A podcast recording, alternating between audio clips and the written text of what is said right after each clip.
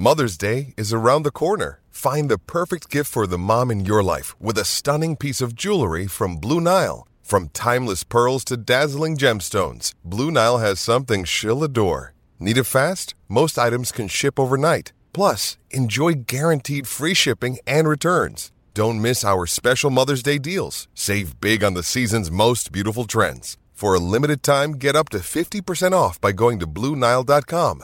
That's BlueNile.com. What's up, everybody? Welcome into another episode of Flippin' Bats. It is Monday, and it is the final regular season Monday episode. I can't believe it. The Mets and the Braves series was wild, and it ended in fiasco for the New York Mets. The Seattle Mariners are back in the playoffs for the first time in 21 years, and we finally got Shohei Ohtani paid. We will talk about that new one year deal as well. Team of the season, player of the season. This episode's going to be a blast. Let's get to it. It's a blowout. Eighth inning, 10-3. Bases are loaded for Verlander, who waits on a 3 pitch. He swings, and it's a high fly ball, deep center field. It is gone! Home run! And a huge bat flip to celebrate. All right, Ben, start the show already. You know, Alex, it's hard to even hear myself say that, that it's the final regular season Monday episode. That's wild.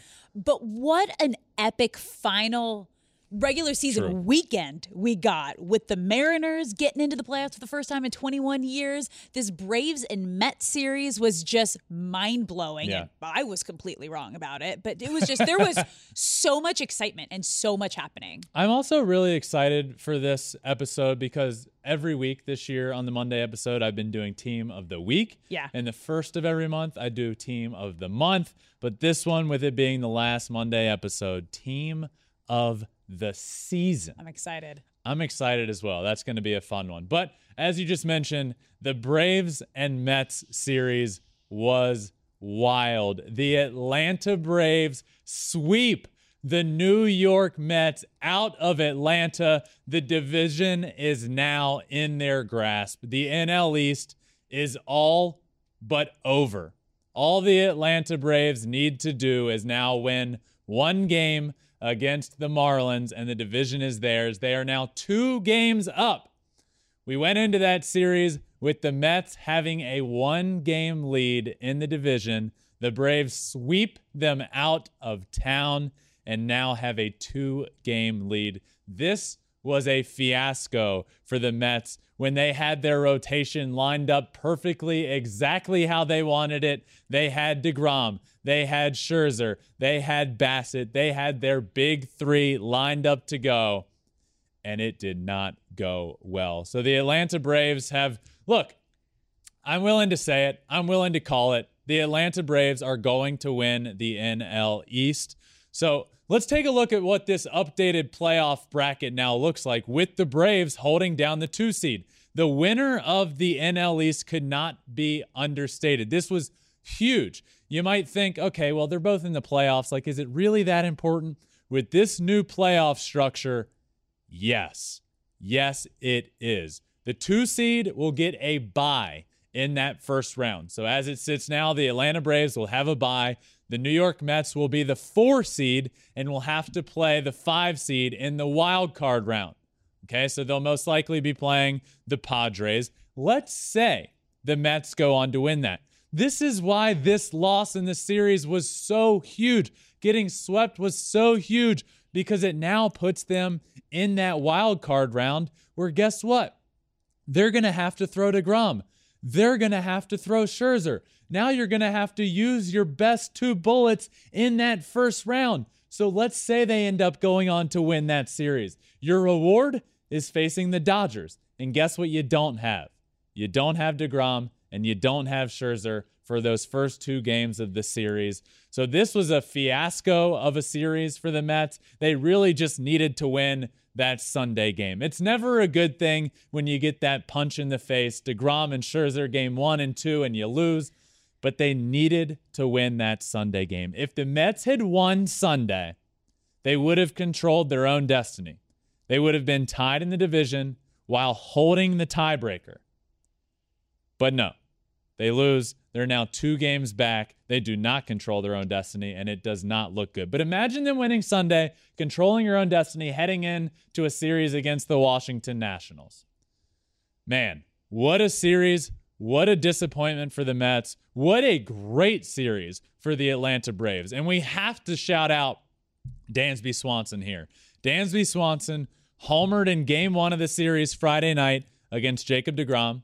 He homered in game two against Max Scherzer, and he homered in game three against Chris Bassitt.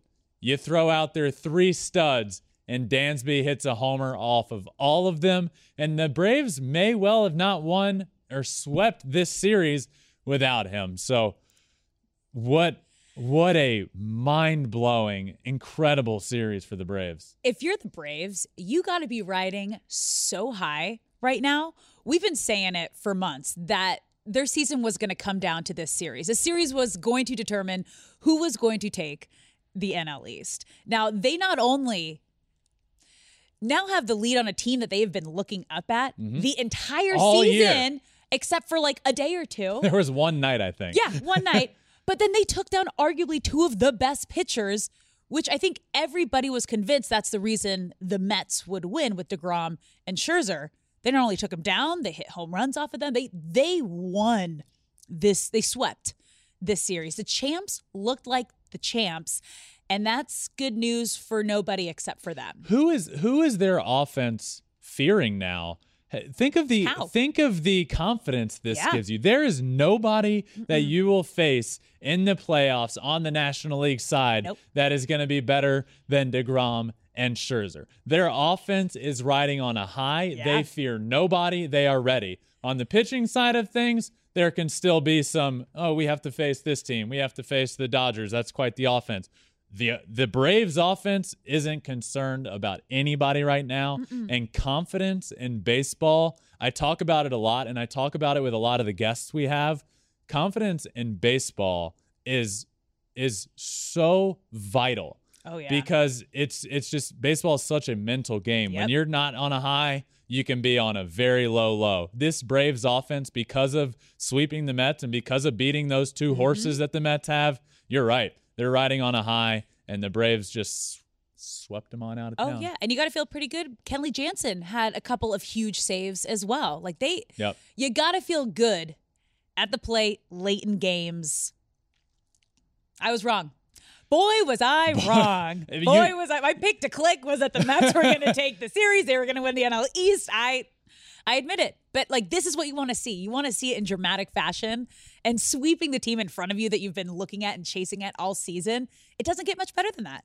More like a pick to stink. Oh, stop it. But you mentioned Kenley Jansen. I have to I have to acknowledge Raisel Iglesias, who was a midseason pickup. The trade deadline, he he moves over to the Braves, and in that eighth inning spot, he has been thriving. What a dominant guy he has been in that eighth inning. In 24 and a third innings with the Atlanta Braves, he has given up one run.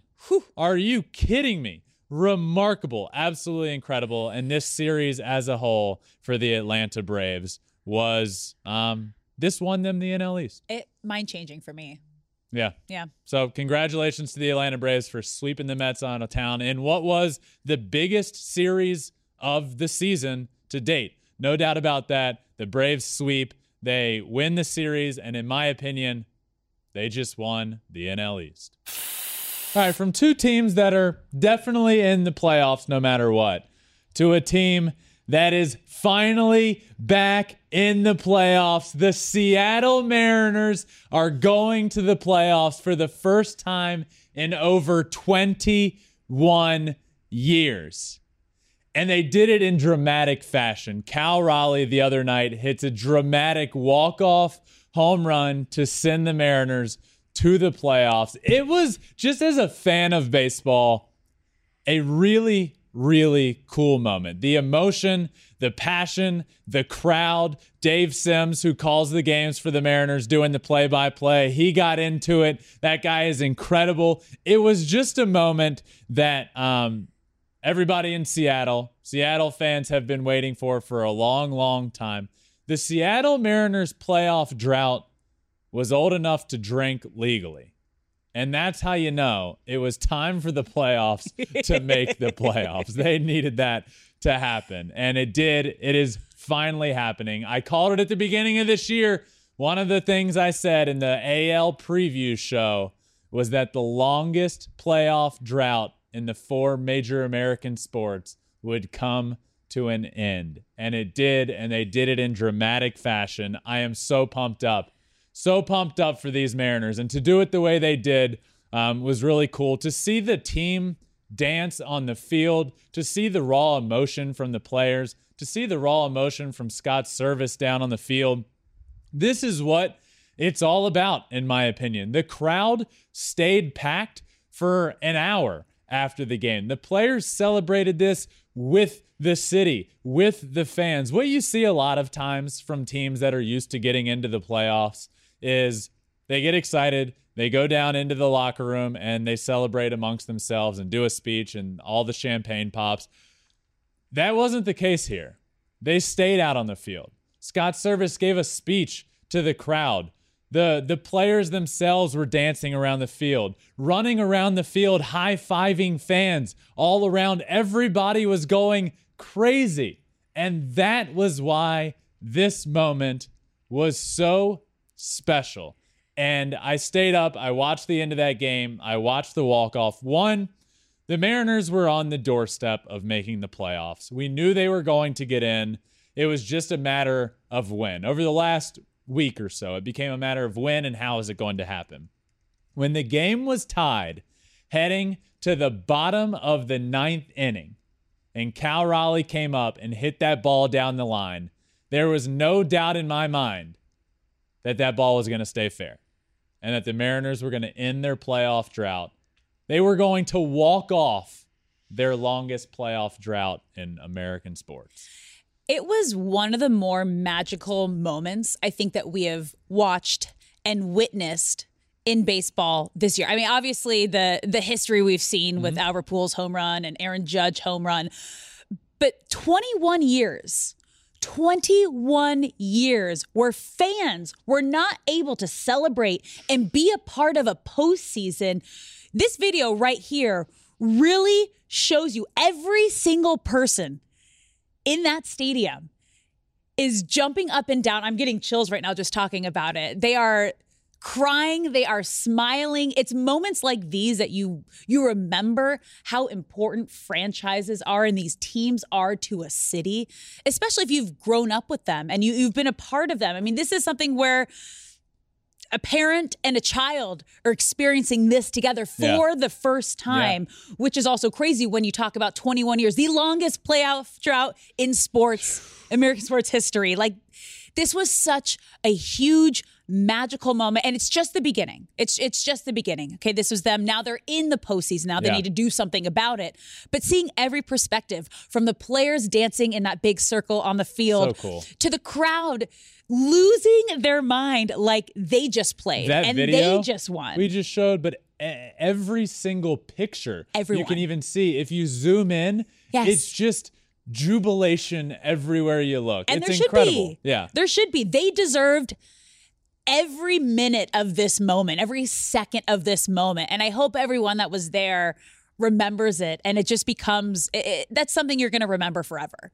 Where were you when the drought ended. Yeah. That will be a talking point forever. And the guy that caught the walk-off home run that ended the drought, yeah. they brought him down on the field. Yes. And he's there he is. He celebrated with the team down on the field. And that was his first ever Major League Baseball game. No. I mean, you have a fan for life. Oh, yeah. Know? Like that's what it's all about. So wow. Um, as I mentioned earlier, this the the drought was old enough to drink uh-huh. legally, which is wild. But some other fun facts here. Um, there were 5,273 blockbuster video locations in operation the last time the Mariners made the playoffs. I remember Blockbuster. Do you? I do. Okay. Yeah. And, and I believe the last one, which was just like an honorary one, closed yeah. down like last year. So there are now zero. Um, Julio Rodriguez was eight months old yep. the last time they were in the playoffs. Uh, in 2001, Ichiro was a rookie. Um, now they're led by it's kind of kind of cool there. And um, last time the Mariners made the playoffs, Albert Pujols, when the year started, didn't have a single home run. Whoa! It was his rookie year. So uh, 700 home, 702 home runs later, the Mariners have ended the drought. They did it. So congratulations to the 2022 Seattle Mariners for ending the long-awaited drought. This team is talented. They are good enough to win in the playoffs. They match up well with teams, but for right now, congratulations just for making it, for ending the drought. A really, really cool story this year. And uh, people will remember this one for a long time. Um, you know, some uh, some other congratulations are in store though. Okay. Um, Shohei Ohtani. Oh yeah. Congratulations to Shohei Ohtani inking the one year, $30 million deal, which gonna explain all of this to you real quick because it can get confusing in baseball when you start talking about like, well, wait a second, why was it one year? Shohei Ohtani's one year deal for $30 million is basically just avoiding arbitration. Now, arbitration is it comes along in baseball before you're a free agent when you're just trying to figure out numbers and avoid going to arbitration and battling it out in court and figuring out how, how much money somebody's going to make. They got that done out of the way early. So Shohei Ohtani will make $30 million next year, an increase of five from $5.5 million this year, which is the largest increase in salary year over year in history. $5.5 million and gets a record increase for arbitration eligible players. The $30 million is the highest salary in history for arbitration eligible players, passing Mookie Betts from a few years ago, coming off of his unbelievable uh, season with the Red Sox. So, really cool, really special moment. And he, this goes almost without saying, this was needed. Shohei Ohtani making $5.5 million in a year is almost criminal for how much he was doing for that team, how much he was doing for that organization. Um, so the previous record jump in salary was from Jacob DeGrom, $9.6 million. Um, this is quite this is quite the jump up and he absolutely deserves it. So good for Shohei. Now a couple important things here. He is still a free agent after the 2023 season. This doesn't have anything to do with that. Basically, what this does is just avoid, you know, normally in the offseason, it comes right before spring training. You hear so and so settled with his team and will make this amount of money in his arbitration year. The Angels just got this out of the way with Shohei early. So good for both sides here. The Angels knew what they wanted. They paid Shohei for the year, and both sides agreed on this. But this is by no means Shohei locking it up with the Angels for years to come. He still will be a free agent and will make more than $30 million a year. But this is great news for Shohei when it comes to next year. Yeah. And honestly, you could have given me any number and I would have said he deserves it. Mm-hmm. Anything higher because top five, he is still top five salaries next season. He's still at number 16 yeah. for the entire league. And he has two teammates in the top five. You have Max Scherzer's first, Anthony Rendon is second, getting 38.6 million. Mike Trout is third at 37.1 million. Wow. Then Gerrit Cole and Corey Seager. And Ohtani is at 16 with 30 million. And he is arguably the best player in the league, and he will be 16th paid best player with two teammates above him.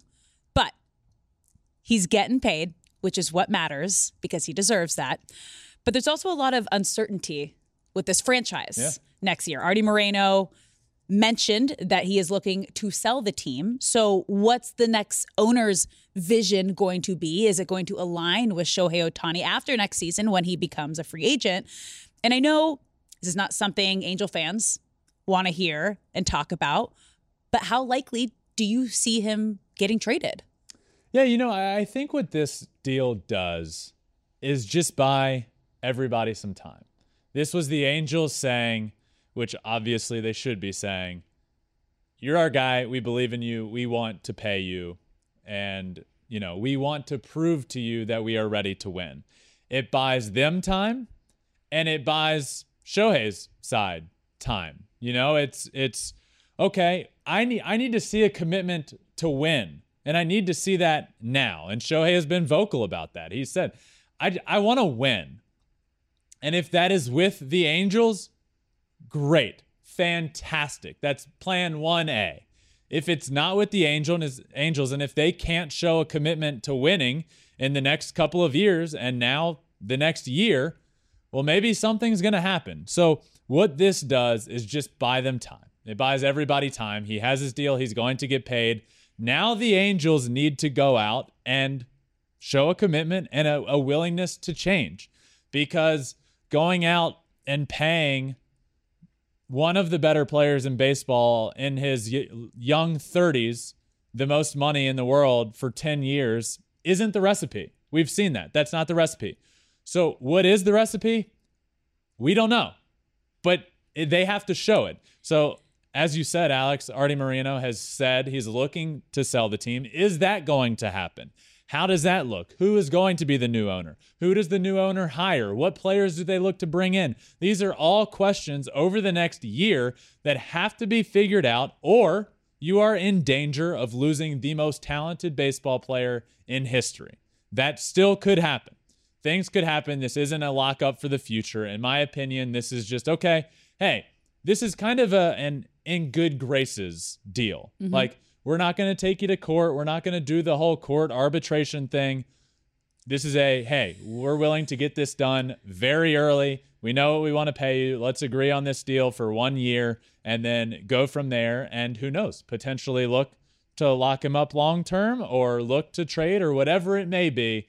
This just buys time, and the Angels are doing the right thing and in good graces, just paying him ahead of when the deadline is months from now. Yeah, I think the most important thing for Ohtani should be how do I get to the postseason? Yeah. Because the most disappointing thing for baseball fans right now yeah. is that we're not going to get to see one of the best players in the game play late into October and into November. He should be playing right now. We should be seeing the best players in the game, along with Mike Trout, who hasn't really, I mean, he's played three playoff games and got swept. So the Angels need to figure it out. They need to figure out if they can build around him and help build a winning culture, franchise, yeah. everything. They have two of the top five most like highest paid players next season and they're not in the postseason. That mm. can't happen. I just thought of a question for you. Okay. And it's kind of putting you on the spot because I don't even know the answer. Here. Okay. But you're a you're an Angels fan and worked there for years. A decade. And know a lot of these guys. So I have a hypothetical question for okay. you. Okay. You as an Angels fan. Yeah. Let's say that the Angels aren't going to make the playoffs for the next decade. Let's just throw that out there. Whoa. Would you rather have Mike Trout and Shohei Ohtani on your team for that time, or would you rather them go elsewhere and you get to see them win? if they're not going to be in the postseason for 10 years, yeah, no, they, deserve to win. Yeah. As a baseball fan right. and a fan of the game, these are two of the top players in the league. They deserve to be playing in the postseason. I, I think it's a, a just it's really bad and really sad if we don't get to see both of them play in the that's postseason. What, that's that's obviously the standpoint I come from. As yeah. I'm not a I'm not a diehard Angels fan. I'm a fan of the game of baseball, and I want more than anything. Uh, more than anything might be a stretch. I, I want and need Mike Trout and Shohei Ohtani yeah. in the playoffs. And if it's with the Angels, great. Yeah if it's not and they're not going to show a commitment, or maybe it's not even a commitment, because I don't think it's fair to say that they haven't shown a commitment to winning. They just haven't done it right. And actually, have it's the way they've gone about it, it has been detrimental to the organization in the long run. So they need to show a commitment to winning and a better ability to be able to win in the future. And I'm hopeful that uh, they can be a part of it and go to the playoffs. And if not, uh, as a baseball fan, I want to see them there. And and if it's elsewhere, so be it. The the baseball world needs to see them on the biggest stage in the playoffs and winning games. And they're two of the best to ever do it. And uh, to to be two of the best to ever do it and to miss out on the playoffs time and time again just doesn't sit right with me. No, I'm 100% with you. Yeah. Yeah. Um, I'll tell you where they will not be. Where? In my power rankings this Oof. week. Okay. Um, yeah. Unfortunately, but it's, okay. because of what we said. You know, they haven't done it the right way. Nope. So they're not here in the top 10. In fact, they're not even close to the top 10. Oof. But it is time for the last for the last time of the 2022 regular season my updated top 10 Major League Baseball power rankings. Let's start at number 10.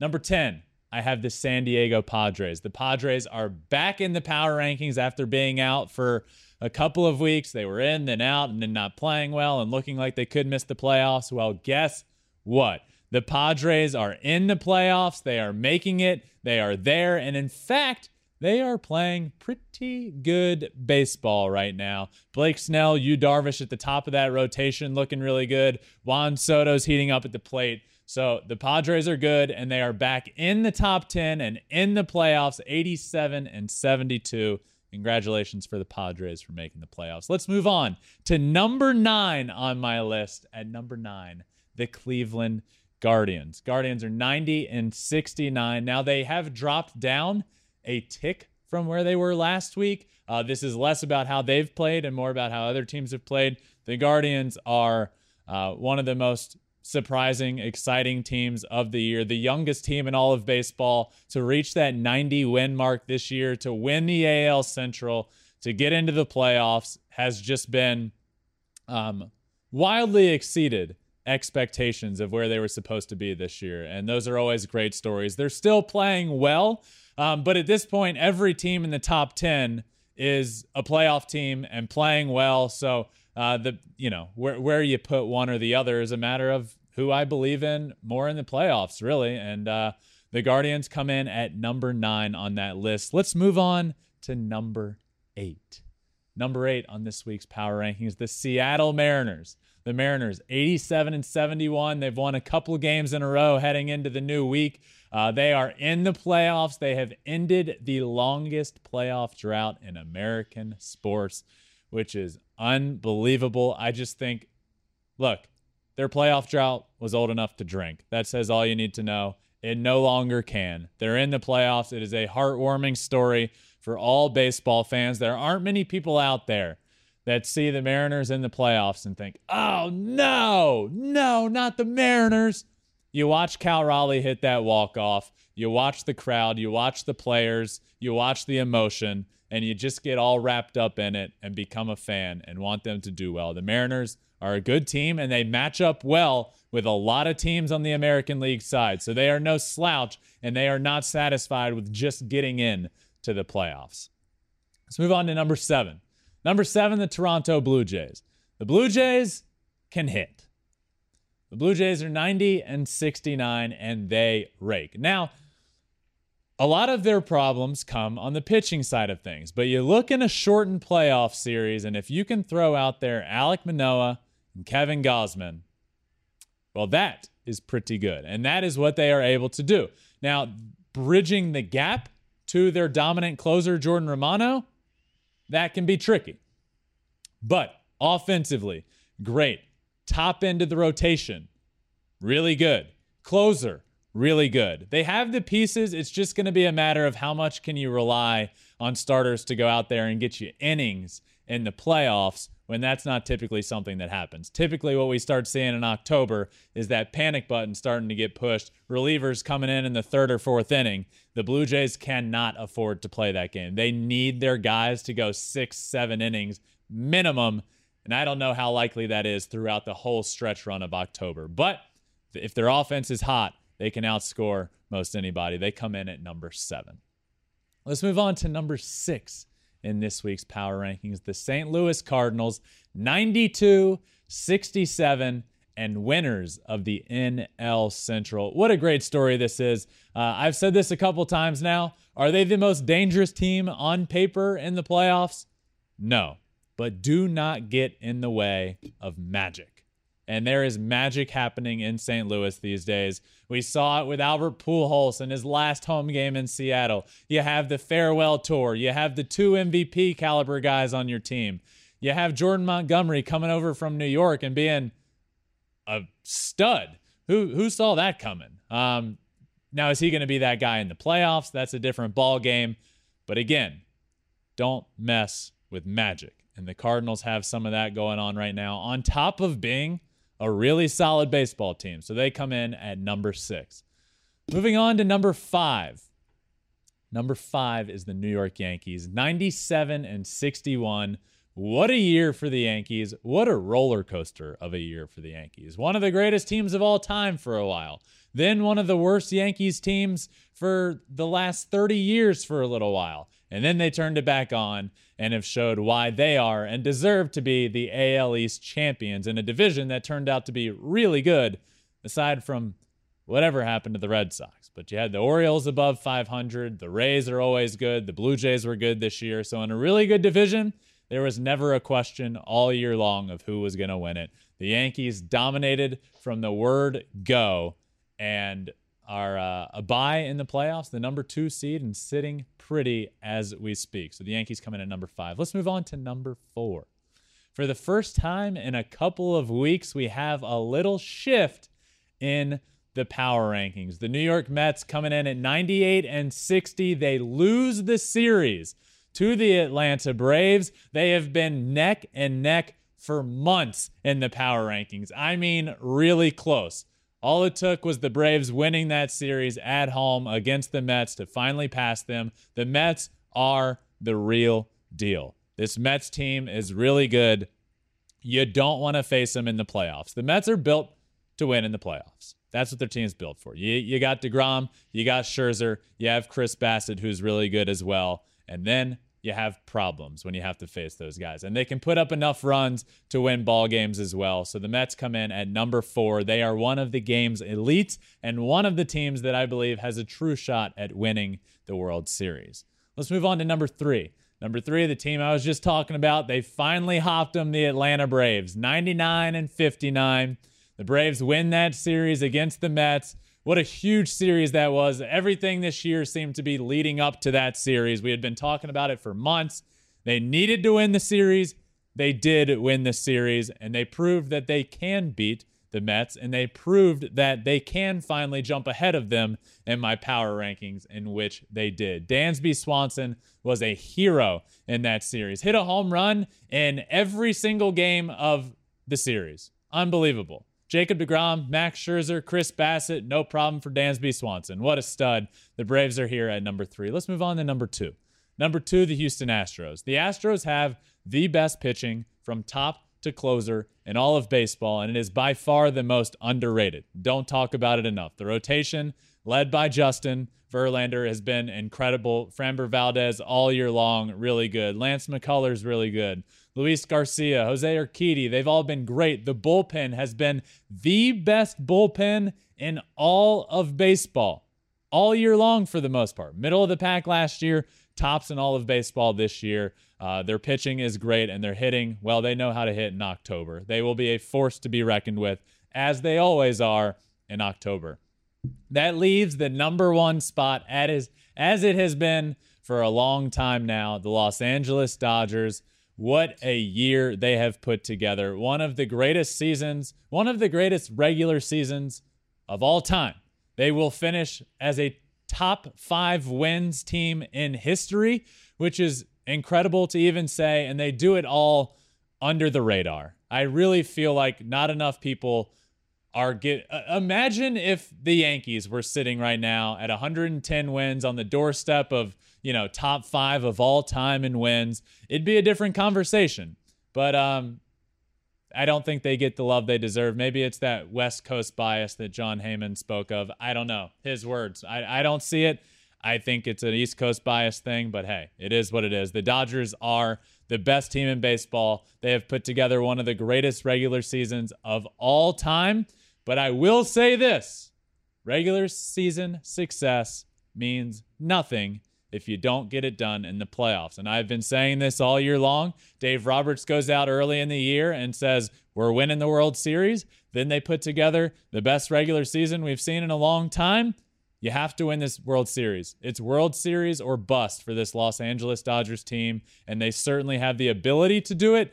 Can they do it? Well, we will see over the next couple of weeks. But they round out this week's top 10 Major League Baseball power rankings. All right, I am joined now by producer Taylor up here with Alex and I for the 2022 Flippin' Bats playoff bracket, whatever you want to call it. Here's what we're going to do we're going to draft teams. The three of us are each going to draft the team of every team that's going to make the playoffs. Now, the last spot, Phillies Brewers, right now, we don't know which one it is, so that will be one pick in itself. But for every win that your team gets in the playoffs, you get a point. So there is some strategy here with some teams playing in the first round, other teams not. Well, I'm sure we'll all get into that. So for draft order, it was very, very pre- precise and scientific. I asked each of them. I asked Alex first what word I was thinking of. She couldn't get it, so I got the first round pick. Then I asked Taylor what word I was thinking of. He couldn't get it either, so I just said, "Dude, you're last." The word was cornucopia. Neither of you got it, so I got the first overall pick. So over here on the board, we have it all lined up. A snake style draft. I will get the first team. Alex gets the second team. Taylor gets the third and fourth, and so on. Are you guys ready? I mean, take it away. This is going to be fun. So, again, just to reiterate, you pick whatever team you want. One win equals one point for you. So, with my first overall pick in the 2022 playoff wins draft, I am going to take the Houston Astros. Now, my reasoning here the Astros are on the American League side of things. I feel like there is a little less, I feel like they have a better path to the World Series than on the National League side of things. So I went Houston Astros with my first overall pick. All right. Well, with my second pick, second overall pick, my first pick, I'm going with my hometown team, the LA Dodgers. Hmm. Why? Because they're the best team in baseball. Also, why? Because I love them and I want them to win the World Series. and that's it. That's why. Thinking with your heart. I am. Picking with your heart. Shocker. That's how I do drafts. Just straight That's chop. how I do drafts. Uh, for my first pick, Yeah. third overall, we're gonna go with the Mets. Okay. Best team in my opinion, built for the postseason. Scherzer, Degrom, Diaz. Uh, that's all you really need to know. And then obviously I'm up next again. Let me just throw out a couple names for you. That's Yeah. it. Done. My I'm up team. next again, Got staying it. in the NL East. We're going Braves. Uh, I got to take the best two teams in the NL. So bold take here. You went not only with two teams Yeah. in National League, two teams in the same division. Yeah, yeah, yeah, yeah. I mean, Strategy? you know, strategery. Yeah, yeah, yeah. But those are the two teams I think can win the World Series the best out of what's left. Okay. I was a little bummed you took both. I'm gonna Sorry. be honest here. I You was we like, all can't "Wait, take the there's both." I'm like, Astros "Woo, and, okay, you know. fine. It's fine. It's fine. It's cool. You get two picks. All right. Alex, you are back up. your with time to shine. number Okay, I know. five. I'm just telling you what I was feeling Yeah. after you did that. Well, No pressure. number five, I'm gonna take the Yankees because they were, I believe, the next best team on the board. They're heating up at the right time. Aaron Judge is out of control, but not just him. The rest of the offense. I don't know. I, I would, I would love to see uh, know, Yankees, Dodgers, World Series. The girl can dream. The Girl can dream. Okay. All right. On to my next pick. Pick number six in our draft. I'm going with the St. Louis Cardinals. Now, here's some reasoning for you. Okay. The Cardinals, they won the division. They're playing good. There's hmm. some magic involved in their season, in my opinion, but they will be playing in that first round. Whereas a lot of these teams off the board, the Astros, the Dodgers, and one of the two of the Mets and Braves and the Yankees, mm-hmm. they will all have a bye in that first round. Yep. The Cardinals will be playing in that first round, a good time to accrue some points for me early with my second round pick. So I'm going Cardinals with my sixth pick. Any qualms about that one? No, great choice. Thank you. I Thank believe you. in you. All right, let's move on to number seven. I like this one a lot. I like my pick number seven a lot. I went with the Seattle Mariners. Oh. My team. Now, hear me uh-huh. out. The Mariners match up well, Yep. in my opinion, with everybody in the American League except for the Houston Astros. I believe they can win that wild card round. Okay. I believe they can win that next round as well. If they are, now this is where it gets tricky. If they're not going to be the six seed, if they're the five or the four, they run into the Astros in that second round. So for my draft, I would much prefer the Mariners to be the sixth seed heading into the playoffs. Then they can beat the Yankees, in my opinion. They match up well with the Yankees. Um, so a lot of strategery going on in my head here. Okay. Um, so I went Cardinals, Mariners with back-to-back picks here. Yep. Okay. Because each of you get back. It's looking good. It's looking good. All right. Well, with my eighth, I went with the Toronto Blue Jays. Now, mm-hmm. this is my first team that will be in the wild card round because my first two teams, I'm, I'm missing a lot of points here. So that this was my first opportunity to get in some points. Your first opportunity to get points is going to come Sounds from like a your personal third round. the problem. Sounds like a draft. Sounds like a drafting problem. But this is also the other strategy.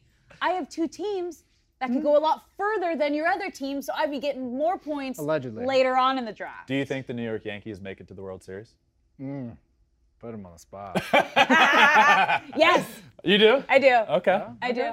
Okay. Well, Yeah, all right. that's it. Guys, I only get one. You, you can get Yeah, back yeah, to back, yeah, so no, it's your yeah. turn. It's my turn. It's Okay. fine. I'll just, you know, go again. Uh-huh. Uh, I'm gonna go with the Guardians with the ninth pick. I ain't, okay, wow, that hurt. I have feelings too. Uh, of the teams left, I think they have obviously they're in the AL. It's a much easier path, and their pitching staff to me is is the best of what's left. And then, Yeah. yeah, you Yeah, know, you had to. we're gonna go with the uh, Padres. Mm. You know, Mm. yeah, I'm not too excited about it. Yeah, that's tough. I don't know if this. Uh, I think this is a little off down here. The numbers. So I, I'm gonna Yeah. go with my with my last pick. So you went Padres Yeah, yeah, yeah. here. Yeah. So that should be here in Yeah. ten, but I believe Taylor's up. yeah, So because snake. it's snakes. Yeah. So it is. okay, so You're it is right. correct. It's Yeah. just it's just a typo there. so Yeah, you went I. Padres. I, I picked. I went Padres. They're my team, as everyone knows. Uh-huh. Um, Hmm.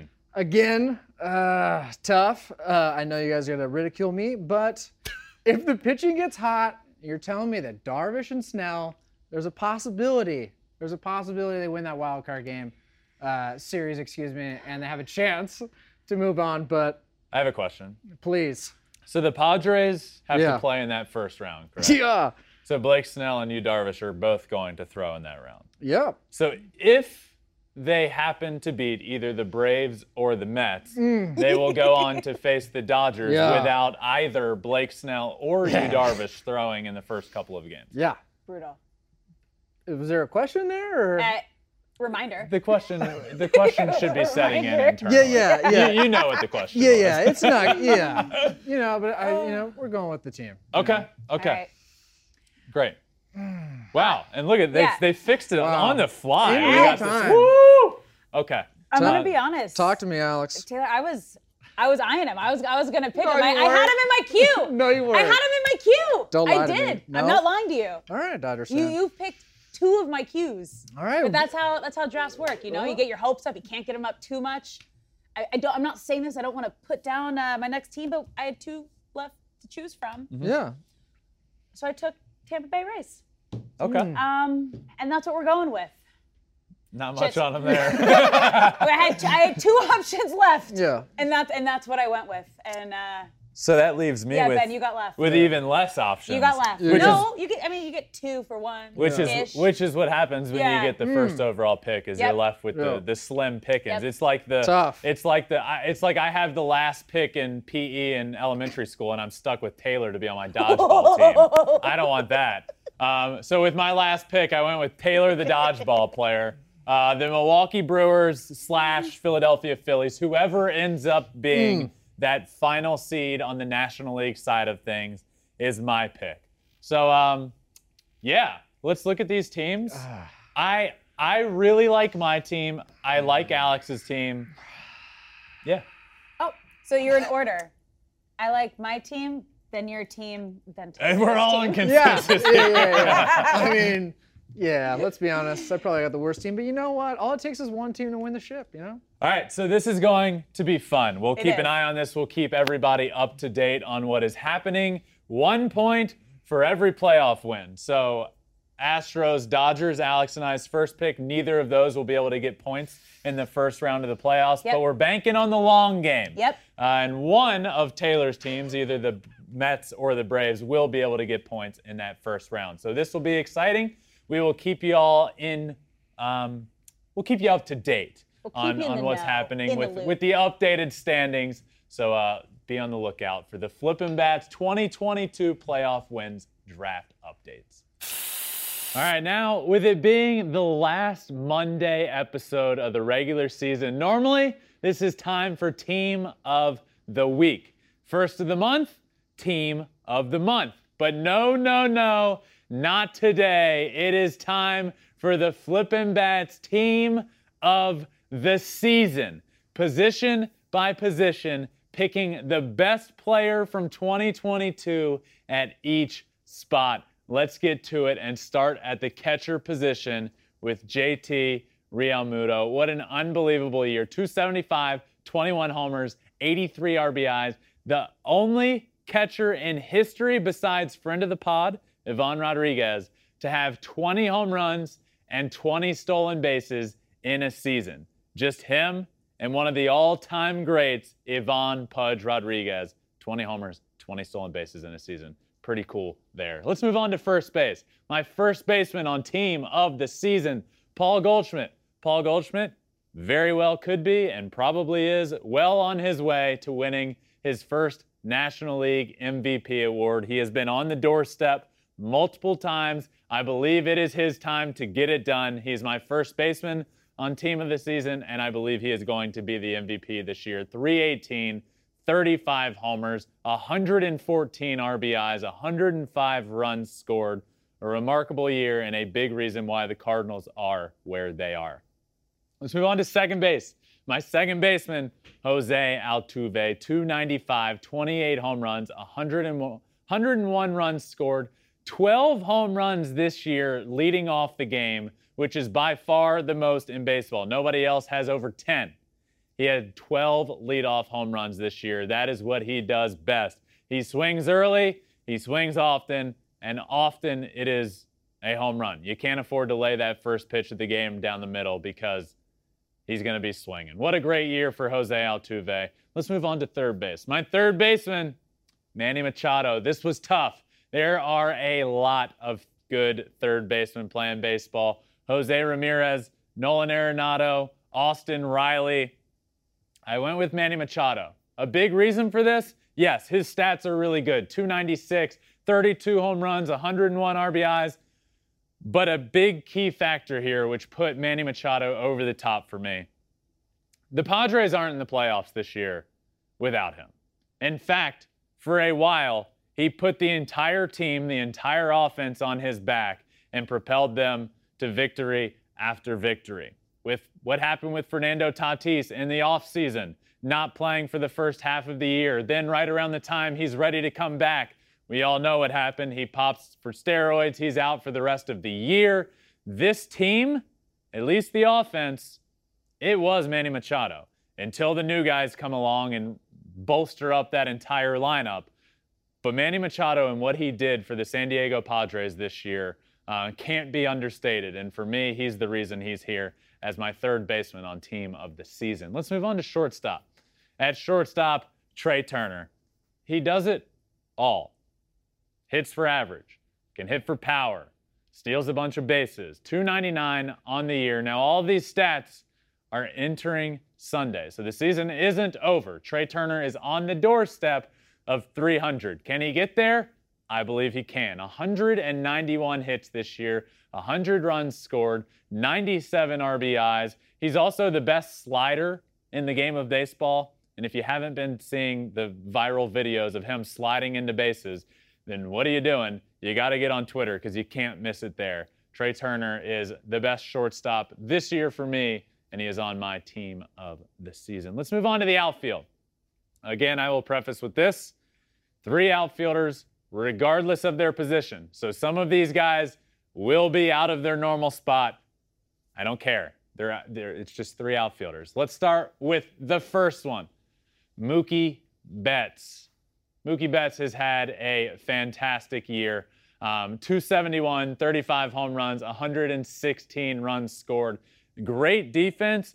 A big part of this for me.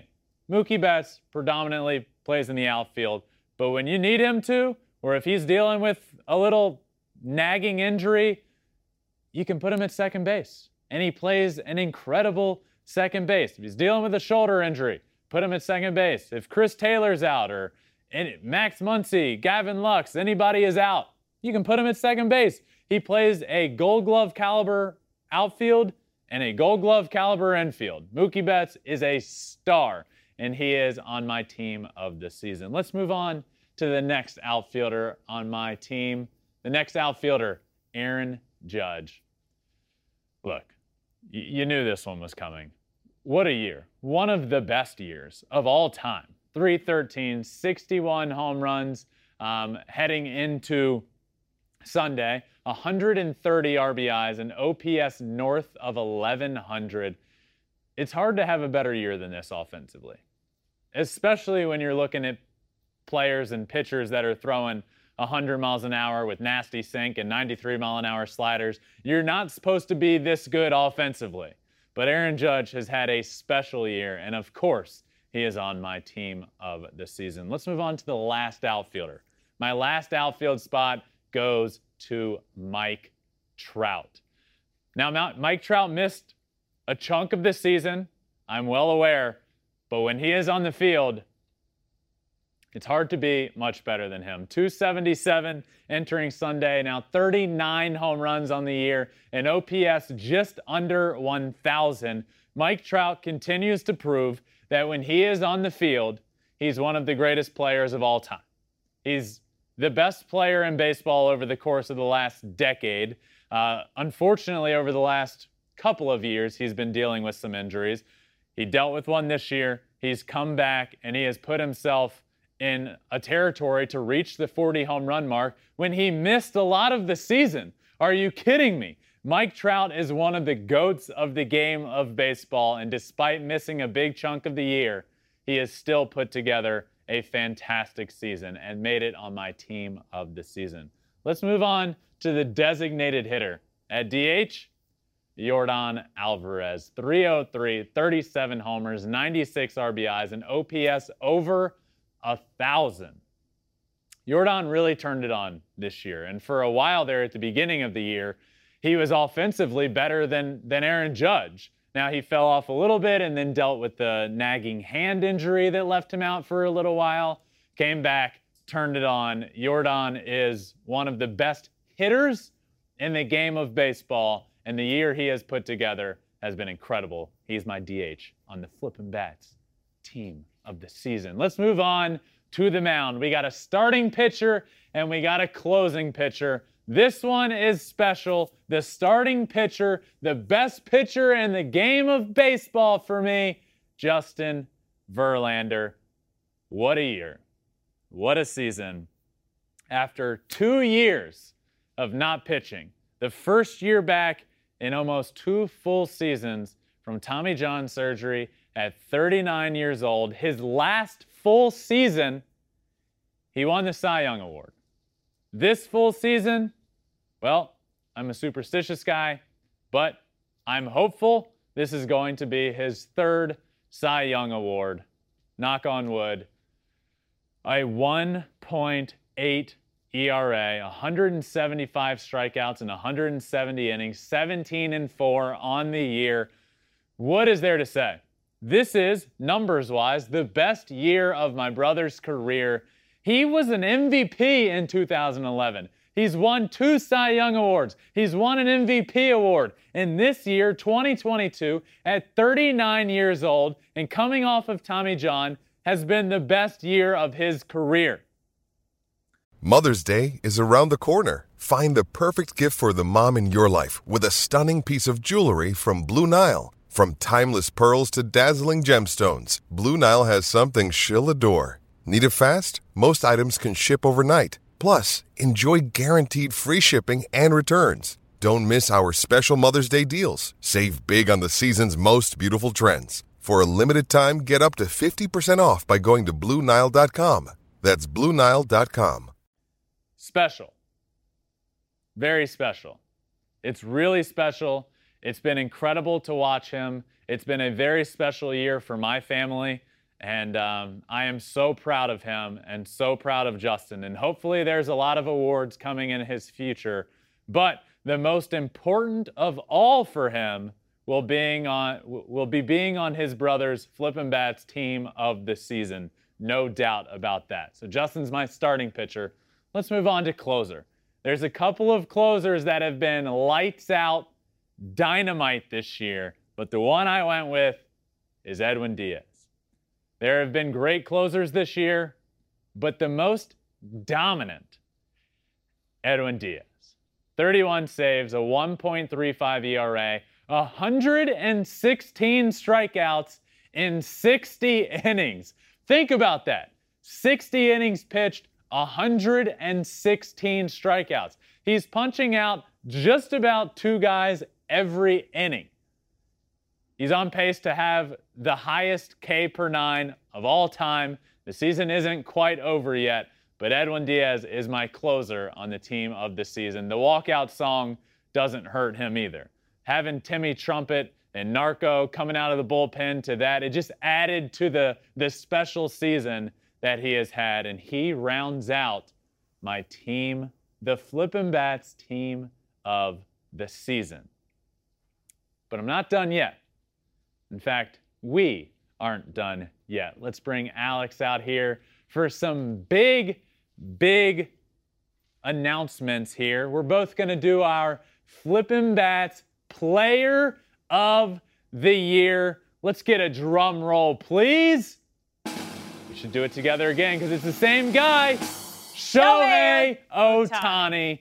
Unbelievable. Um, yeah, you know what? He wasn't on my team of the season as a starting pitcher or as a DH. Was he the best starter in the year? No.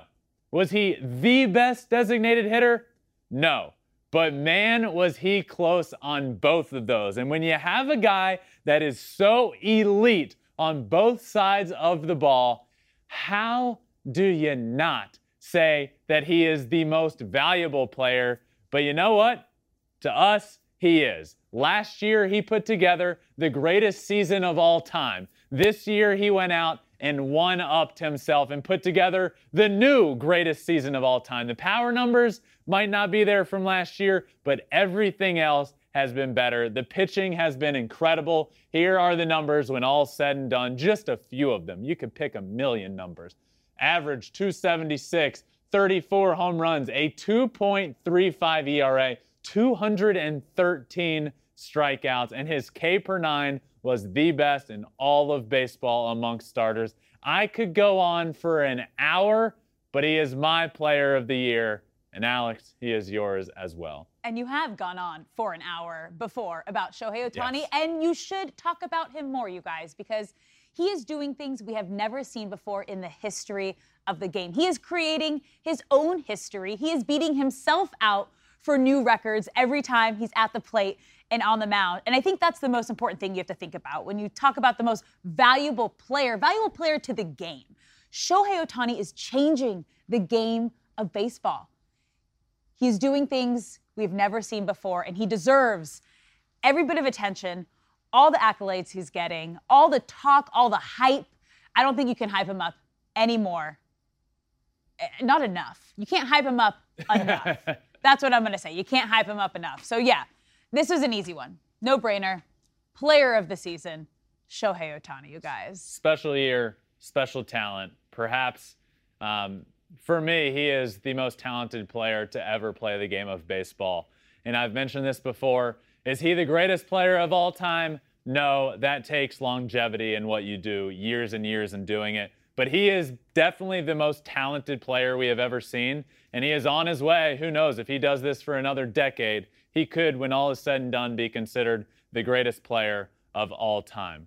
But um, Alex? Speaking of one of the greatest players of all time and a future first ballot Hall of Famer, our extra innings today is Albert Pujols, who I've said numerous times is having the greatest farewell tour of all time in the history of sports. He joined the 700 home run club week ago. Has it been a week? Yeah, Two uh, weeks ago? week, Well, about a week. okay.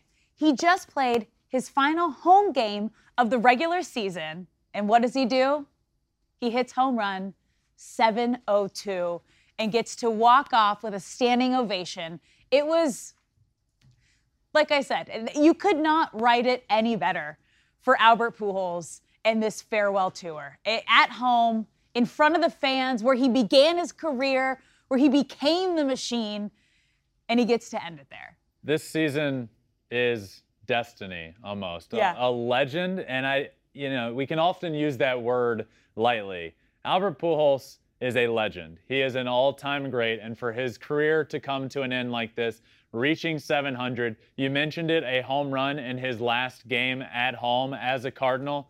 His last at bat in Busch Stadium was a home run. His first ever at bat in Busch Stadium in April of 2001 was a home run as well. Started with a home run, it's ending with a home run, and his career is ending with just the most poetic story of all time. So, uh, his ending of his career is bringing an end to this episode of Flippin' Bats. What a blast! What a great episode. Team of the season, player of the season, the last Monday episode of the regular season. I can't believe it's coming to an end, but what a great episode. Thank you all for listening. Make sure you subscribe. Anywhere you're listening right now, hit that subscribe button Apple, Spotify, wherever. Also, follow along on all social media Twitter, Instagram, Facebook, TikTok, and you can even watch every single episode on YouTube as well. Flippin' Bats Pod for all of them. Thank you all so much for listening. I hope you all enjoyed it, and we will see you tomorrow for another episode of Flippin' Bats. Peace.